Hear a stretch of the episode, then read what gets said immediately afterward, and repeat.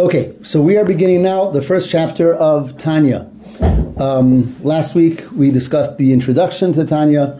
We gave some Tanya background um, about the Baal Shem Tov, the Maggid of Mezrish, the Alter Rebbe, their disciple who writes the Tanya.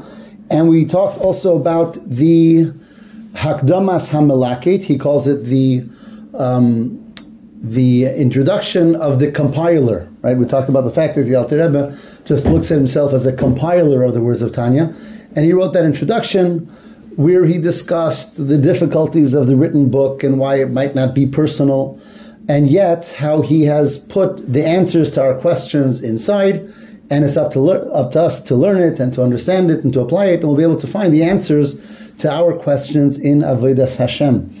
Primarily, specifically, he said on the title page that he wants to explain a pasuk in the Torah. We mentioned the pasuk in Parshas Nitzavim, Ki korev elecha hadavar ma'oid beficha bilvavcha la'asoisev. That where Moshe Rabbeinu tells the Jewish people that to serve Hashem verbally, emotionally, and in action is always within our grasp. It's always karev elecha. It's close to us. It's attainable. It's accessible. Not like what we sometimes think that it's you know so hard or whatever. And the Torah says that we're able. We're always able to serve Hashem. And the Alter Rebbe says in Tanya that he wants to explain that how it's karev might, how it's in truth very close to every person. He added though, and I'm repeating this because it's going to be important in a moment. He added that he wants to explain it bederach arucha uktsara, in a long and short way. And we explained last week that what that means is that sometimes there's shorter ways, shorter paths. There's paths of inspiration. A person can hear something very inspiring or be inspired and, and suddenly feel they're very close to Hashem. And that wasn't the way the Alter is approached. That wasn't the approach of Hasidus, definitely not Hasidus of Chabad, which wanted us to try to deal with it in a more um, intellectual manner, a manner of study and understanding and connecting to it, so that the way might be a longer way, but ultimately more of a secure way and something that we can hold on to. And that's what he says he wants to do in the Sefer Hatanya. Um, and that brings us to Perik Aleph, the first chapter of the first section of Tanya. I mentioned the first section of Tanya is called Likutei Amarim, 53 chapters. Um, and this is Perik Aleph. So, being that Tanya is there to, to explain to us and help us understand how to serve Hashem and how it's always within our grasp, and he wants to do it in a more foundational way, like he said, the long, short way. So he doesn't start by telling us what to do or what not to do. The first number of chapters of Tanya really introduces us to how we work to our souls, to our soul, to our souls, and the inner workings of a person. And really, the Alter Rebbe is going to explain a number of, ch- uh, spend a number of chapters on explaining us to ourselves. Um, sometimes we feel that we're a little bit crazy, and the Alter Rebbe is not necessarily going to argue with that, uh, but he's going to explain to us where that's coming from and what's going on within us. So the first thing he does in the first chapter is he wants to redefine some basic terminologies that were always around by Klal Yisrael. And we always talked about there's a tzaddik. Now, who's a tzaddik? What makes someone a tzaddik? Tzaddik is a very, we use it till today and it was always used. There's a tzaddik. There's also the opposite of a tzaddik, which is the wicked person, known as the rasha. And then we have in Chazal the Beinani. Beinani literally means the one in the middle, you know, the, you know, middle of the road type of guy. So there's a tzaddik, there's a rasha, and there's a Beinani. Um, in fact, as the Alter Rebbe quotes in the first chapter from the Gemara, the Gemara really divides that into five categories because the Gemara talks about a tzaddik vitovlo, tzaddik viralo, like the perfect tzaddik, the imperfect tzaddik, and then there's the Beinani, you know, the middle of the road, and then there's the rasha vitovlo and rasha viralo, a rasha that has some good to him and the rasha that's just bad.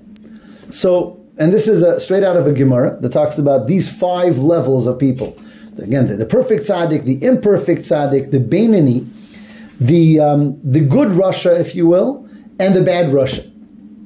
So, and as I think, I, mean, I remember, we also mentioned that Tanya said is being written specifically for the Beinani, for the middle person, the middle type of person. So, what do these definitions mean?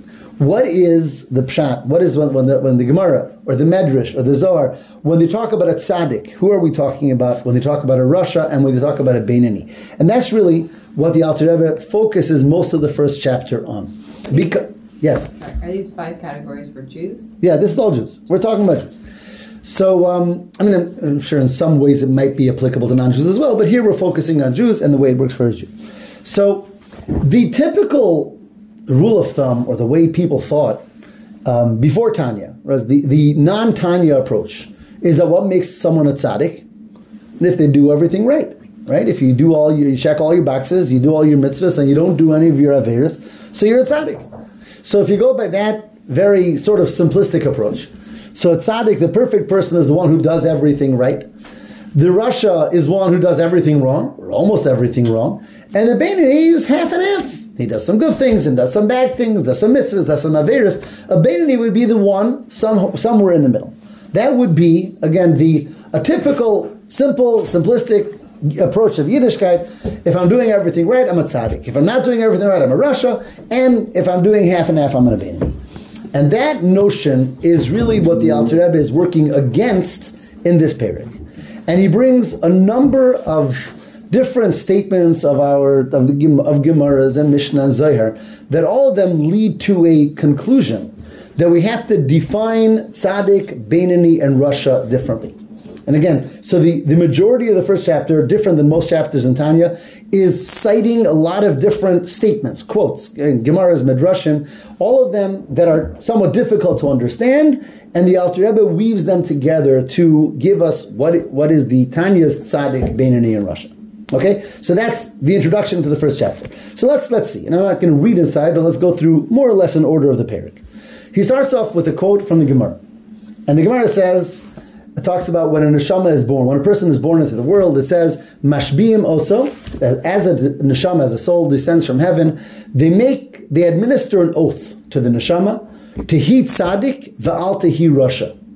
As you enter into this world, you should be a tzaddik and not a rasha.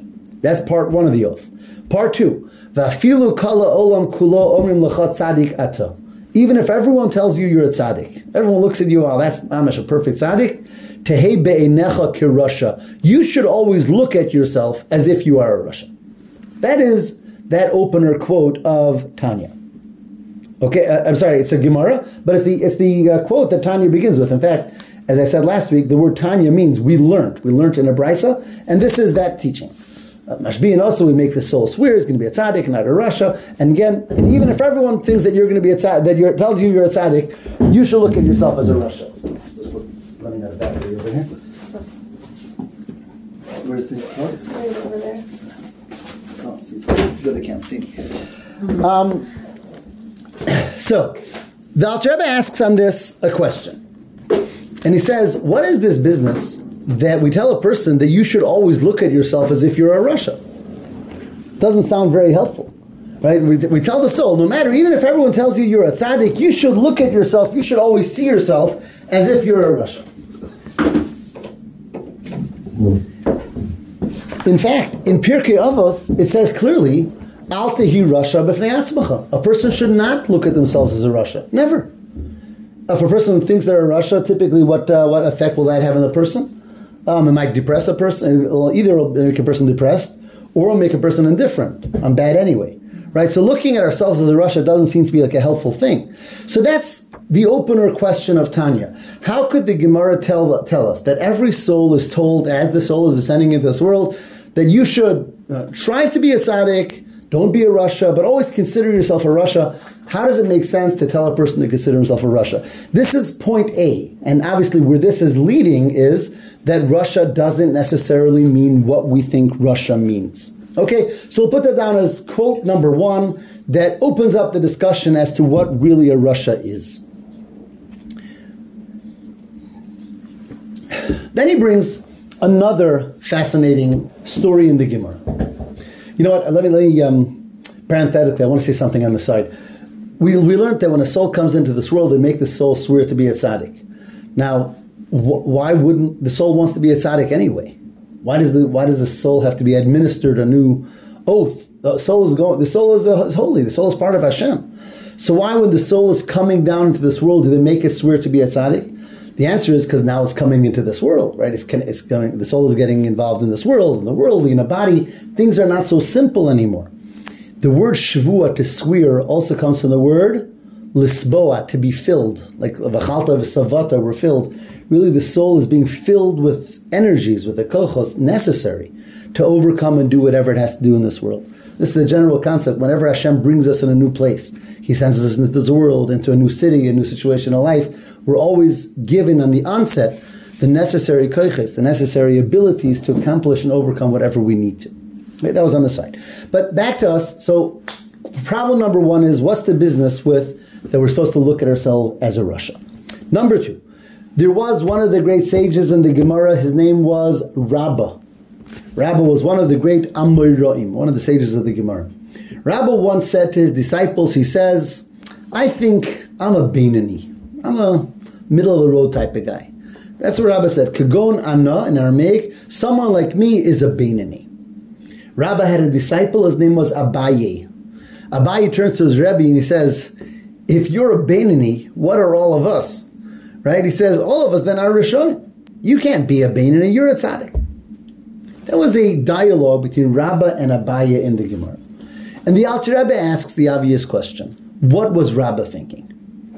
If Bainani means the simple understanding of Bainani, which is someone who's, you know, half good, half bad, mitzvahs, averis, regular type of person, half and half, how could Rabbah have mistaken himself to be a Bainani? Rabbah was indeed a perfect tzaddik. Rabbah was such a perfect tzaddik that the Gemara has a fascinating event, a story.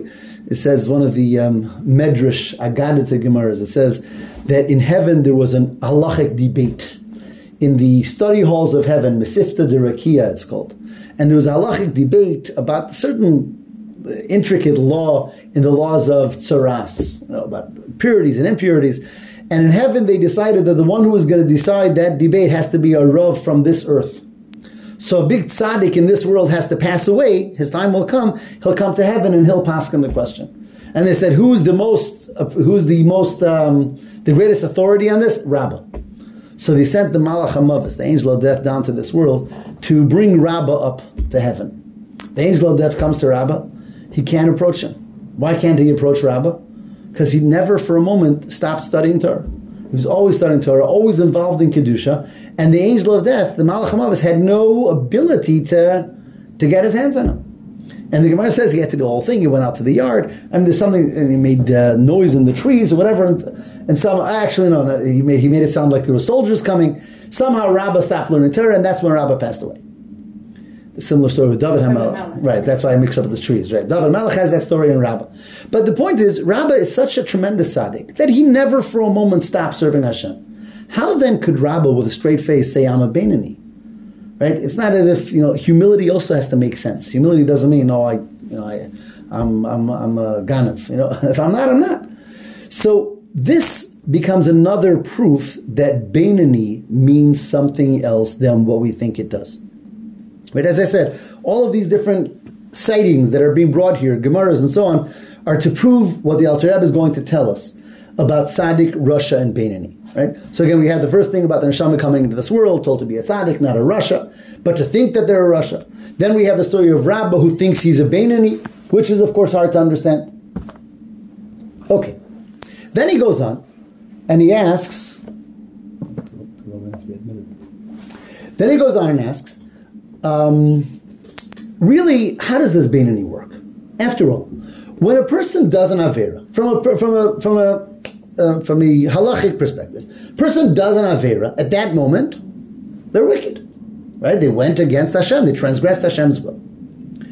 If they do tshuva, they're good. The, the avera is wiped away, then they're a tzaddik. So what's the half and half? How can I be half tzaddik and half not tzaddik? How, how does it really work? when you think about a person, if you know I'm either or, either I'm with Hashem or I transgress. If I transgress, I can do tshuva. If I do tshuva, I get rid of the sin. If I don't do tshuva, the sinfulness is still there. So, what is the Bainani? And that's really what the question that he's building to. And the Alter Rebbe comes to a conclusion based on all of the above and more. I didn't mention all of the steps. You know what? I'll, I'll mention one more because I skipped it. And that is Iyov. Right? One of the books of Tanakh is Iyov.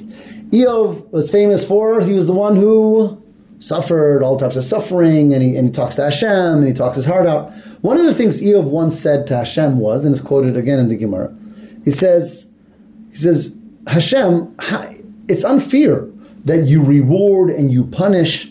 After all, you created certain people to be tzaddikim, and you created certain people to be rishoyim. Barasa tzaddikim, barasa rishayim. You created people to be like this. You created people to be like this. It doesn't seem fear the system. Iyov tells Hashem. So the Alter Rebbe asks on that, what did Iyov mean? All of us know when it comes to tzaddik, being a tzaddik or a rasha, we have freedom of choice. We have bechira chavshis. Right? Again, another Gemara. The Gemara says, before a soul comes into this world, so an angel says this soul is going to be rich or poor, or you know, who, you know who they're going to marry and whatever. But one thing it doesn't say, will they be righteous or not righteous? Will they make good decisions or not? Bechira chavshis, freedom of choice, is a foundation of our emunah. So what did Iyov mean? Iyov says, Barasat Tzadikim, Barasat Rishayim, Hashem, you created certain people to be a tzaddik, certain people to be a rasha. Doesn't seem right. It seems he's making a basic mistake. Again, there's something here telling us that tzaddik and Rasha means more than what meets the eye. Okay, so how many um, how many points did we mention in our tzaddik and Rasha search so far? We talked about the neshama coming down from heaven and the promise, the oath, and thinking that looking themselves like a Rasha. We talked about the story of Rabbah, who called himself a Bainani, even though that doesn't seem to make any sense. We talked about the problem of when a person's sinning, they're a Rasha. When they're doing, when they did tshuva, they're a tzaddik. So where's the middle? And now we talk about the story of Iyov, right? I'm not exactly in order, but all these points are made here in the first half of the first chapter. All of these tell us there's something deeper to the story. And therefore the Alter Rebbe makes his big, uh, his first major statement of Tanya. And he says, he says, a Bainani could be someone who's perfect in their mitzvahs. They do everything right and never do anything wrong. And that's still a Bainani. So what we always thought, yeah, that's a tzaddik, right? If you do everything right, you're a tzaddik. The Alter Rebbe says no. The Bainani is the one who might be doing everything right. Okay, then why are they a Bainani? Or better ask, then what is a tzaddik?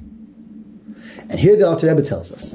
He says a tzaddik is someone who doesn't have a struggle anymore. The Bainani is the struggler. This is, again, I guess the opener of Tanya is famous for this statement that there's a different type of neshama. That there are certain people, and most people are not supposed to attain this and will never attain this. Right? There are a few, there are some neshamas that Hashem puts into a generation to be the tzaddikim of a generation. There are certain neshamas like that that have that ability to come to that place where there is no struggle anymore. Or as he quotes from David HaMelech in Tehillim, where David says, V'libi chalal bikirbi. What does that mean? Libi chalol bikirbi, literally, my heart is hollow within me. Which means David Melech was saying that after he did so much tshuva and so much tshuva, so much tshuva, he came to a place where the Yetzer Hara just wasn't there anymore. Or to use the wording of Tanya, which is the wording of the Gemara, harago bitainis. He had fasted so much and done so much tshuva that he had killed his Yetzer Hara. Wasn't there. That's a tzad. But, but people which is the vast majority of people who struggle till the last day of their life with doing right, wrong, and they might do it right all the time. That is the Bainani. A Bainani is someone who is struggling with themselves in their life. And he goes on to say also that that's why the Medrash says that Ra HaKadosh Baruch Hu b'tzadikim shehim mu'atin amad v'shaslan b'chol der v'der which means Hashem saw, Hashem sees the whole history of the world ahead of him, and he saw there's not going to be many tzaddikim. And therefore, he planted a few tzaddikim in every generation. Tzaddik Yisod Olam. There's the tzaddik who's the foundation of the generation. But it's not like most people are tzaddikim. Most people might do good things most of the time, all the time. A tzaddik is a different type of person. I'm sorry, you had a question. Isn't there a concept that if somebody gets higher in uh, spirituality, their Yetzer Hara gets stronger too? There is such a concept. Um, it says kol hagadol michavero yitzro gadol himenu that whoever is greater than someone else has a greater yitzhara to sort of um, offset it. But that's not saying that a person can't come to a place where they got rid of that. What we're saying is if this person has so much koach, so he has a big yitzhara as well, and therefore it will be very, very difficult for this person to overcome the yitzhara. But at some point, we have David Malach saying, ki harago b'tainis, he got rid of it. Okay. What uh, point does it say that for David Amelech? Because you know like he had struggles. Right? So that was his tshuva. David Melech said he did so much tshuva over those struggle, over those avera, that he did so much um, tshuva. Uh-huh. Okay, someone asked that we repeat the question that was asked because they didn't hear. The question that was asked was that it's written that a person who's greater than a friend, than another yid, has a greater Yetzer Hara, not a lesser Yetzer Hara. So here we're saying that a tzaddik has no Yetzer Hara. Seemingly, if a person is a greater tzaddik, he should have a greater Yetzer Hara. That was the question that was asked. And that's a good question. It's a correct question. And the idea, I believe the answer is that that is before the avoda. In other words, before, when the tzaddik has the struggle, the tzaddik's Yetzer Hara is a very big Yetzer Hara because he has such a great power. But ultimately, that tzaddik is able to totally vanquish that Yetzer Hara to a point, like David Melech said, there was no Yetzer Hara at all. So this becomes the key to go back and answer the various questions, the four points that we mentioned, but they're really not going to be answered till much later in Tanya.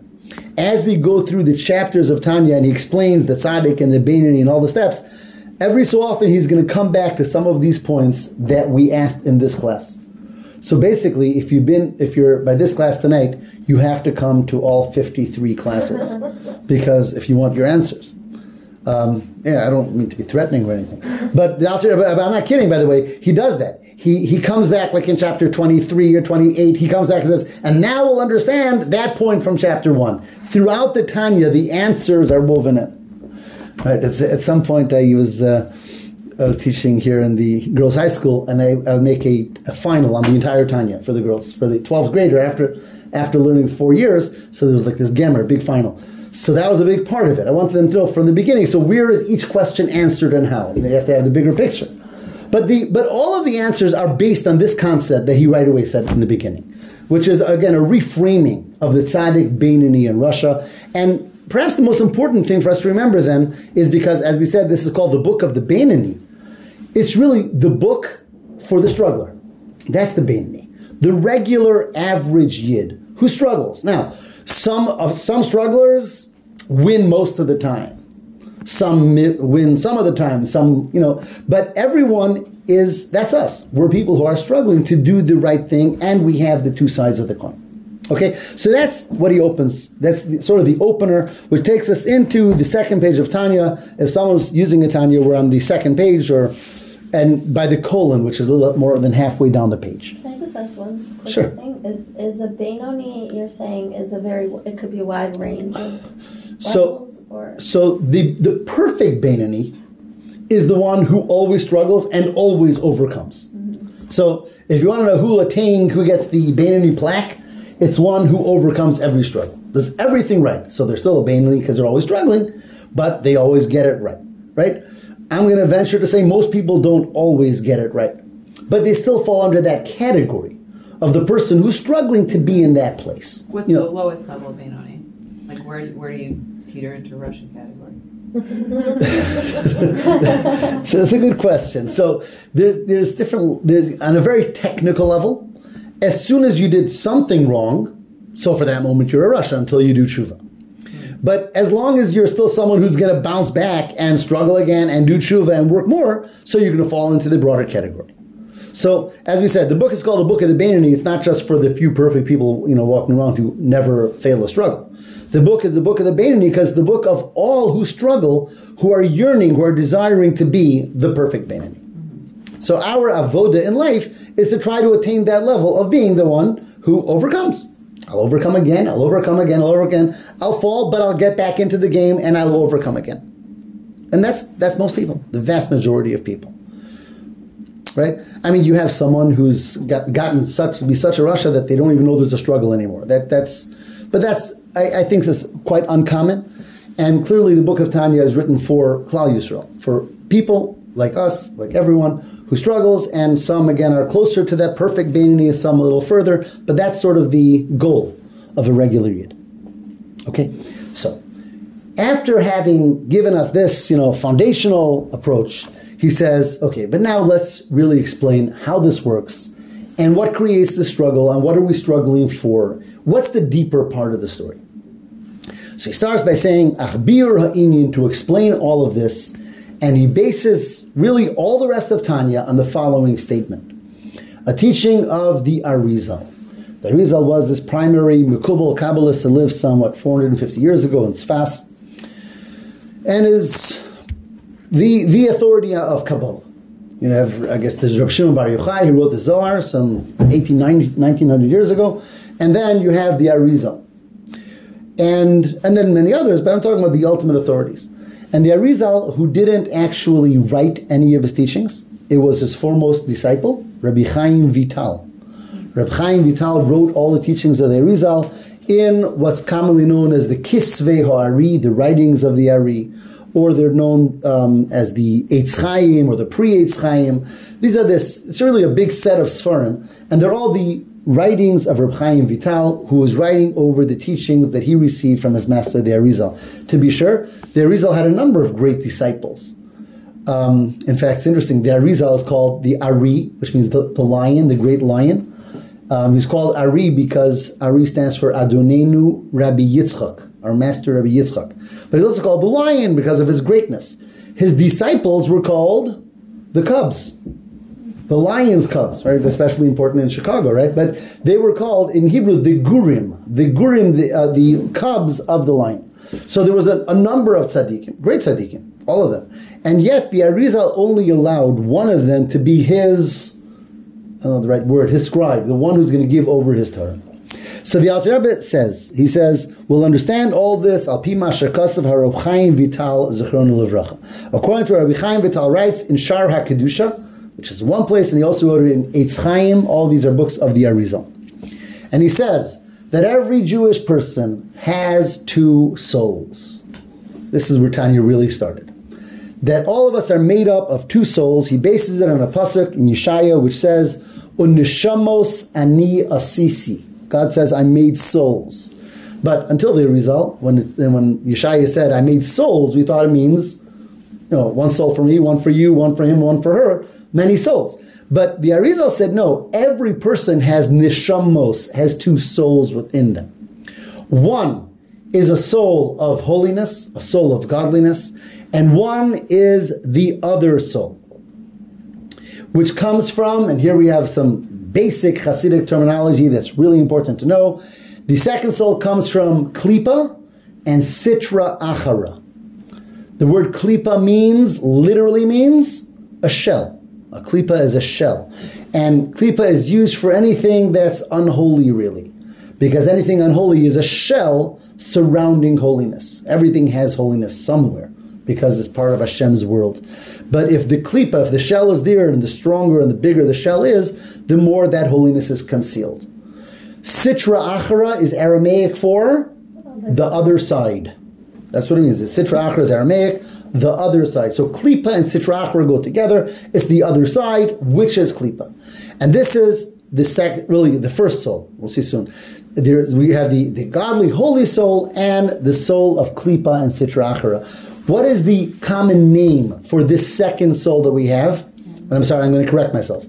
Really, the godly soul is the second soul. We'll discuss that. The first soul is the klipa soul the Klipa and Achra, the unholy soul. What are the common Tanya names for this unholy soul?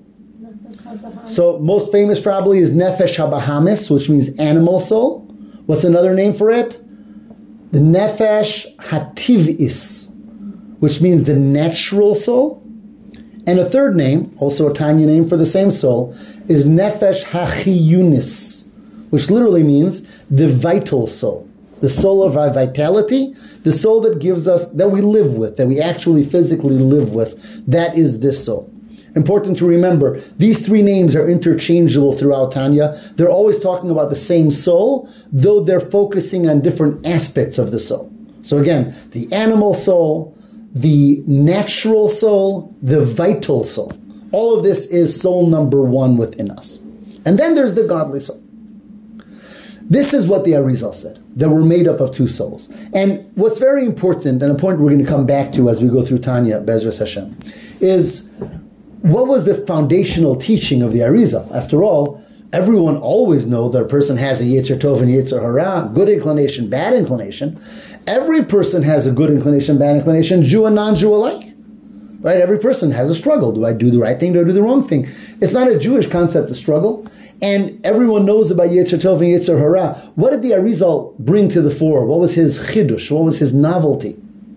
His novelty is that it wasn't just two consciences, but it's two entire souls.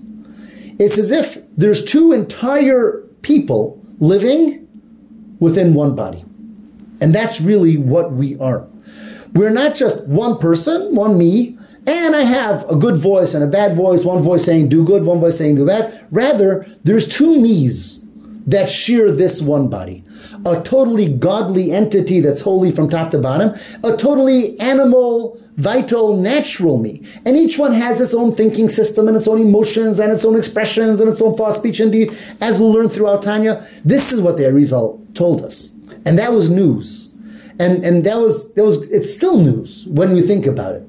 How deeply the Arizal sees the two beings that share one body. That's within each and every one of us, which sometimes sounds a little bit schizophrenic, and it's not that wrong that we're sometimes a little schizophrenic because there's two totally different types of entities that both live within each and every one of us. This was the novelty that the Arizal said, that Rabbi Chaim Vital recorded, and that the Alter Rebbe uses really as the basis of the next, really the whole Tanya talking about the struggle and the battle of the two souls that coexist within ourselves. Yes.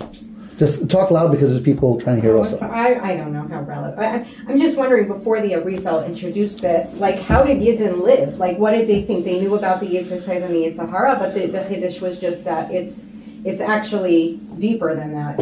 It, it's it's an neshama we're talking about, I think so. not two different voices. Like I mean, So- how? I don't know exactly. I wasn't around then, right? Um, you have to understand also, it's not like the Arizal made something up out of nowhere. The Arizal had this from his sources of Kabbalah. But Kabbalah wasn't learned by the masses, right? Reb Shimon Bar Yochai was 1500 years before the Arizal.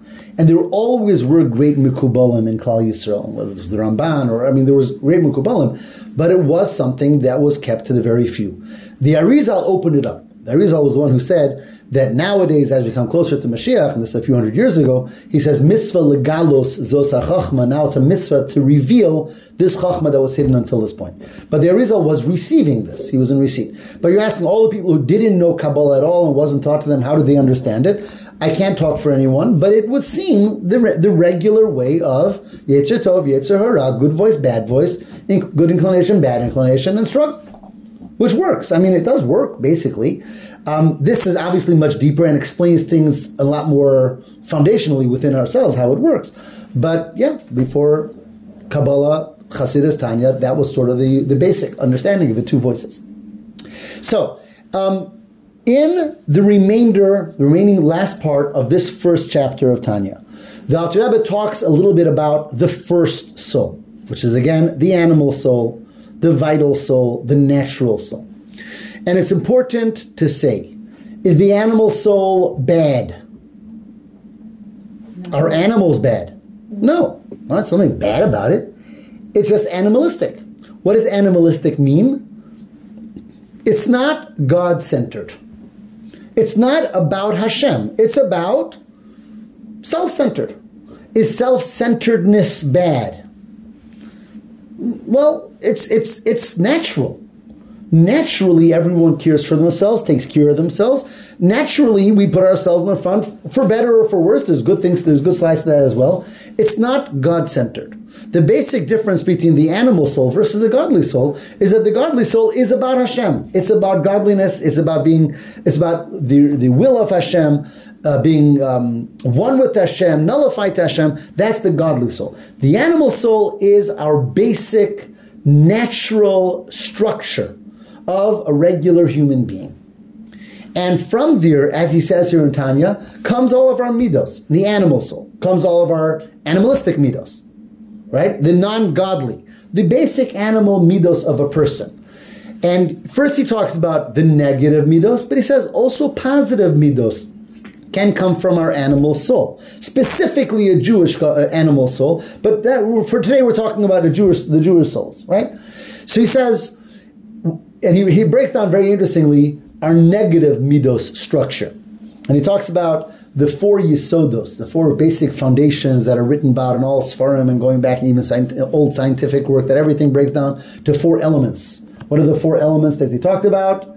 Um, Eish, Ruach, Mayim, and Ophar. Right? Eish is heat or fire. Ruach is air or wind or gas. Mayim is liquids or water, and Ophar is dust, dirt. Right? The, the solid uh, entity. And in a in some metaphysical way, that's also the makeup of the animal soul. And he talks about the different types of midos that come from each one of these four. He says, Aish, fire, which is something that rises upward, is like anger or arrogance. These are the parts of us that we make us feel it rises, it makes us uh, excited, and uh, um, it, it's uh, something that's inflating, it infl- inflates ourselves, and that's where anger comes from, and that's where arrogance comes from. So that's the um, that's the fire. He talks about desires. It's connected to water. Kim, he says, "Hamayim matzmichim kol. That's something that uh, the water gives forth, all different types of pleasures. Um, he talks about silliness and boasting and just uh, things that have no value or no meaning whatsoever. That comes from the ruach. That's like the ear or the gases. He talks about depression um, coming from Ophar, from the dirt that, that sinks to the bottom, depression or um, laziness, these types of just lack of energy type of feelings. All of these are obviously neg- negative midos, and these are the basics of the animal soul. But he says the animal soul can also have good midos from it, like kindness. Sometimes, even from an animalistic perspective, we can be kind to another um, especially by yid, there's kindness, there's rahmanas, which is mercifulness. Um, these are positive midos. But whether we're talking about positive midos or we're talking about negative midos, we're talking about feelings that are ultimately self-centered. And that is why it's the animal soul. And it's the natural way that we wake up in the morning. A child, a child, it's the natural tendencies. Right? Naturally, a child from a young age is selfish. Right? Child, what, what, what, what, what are one of the first words that most children know how to say?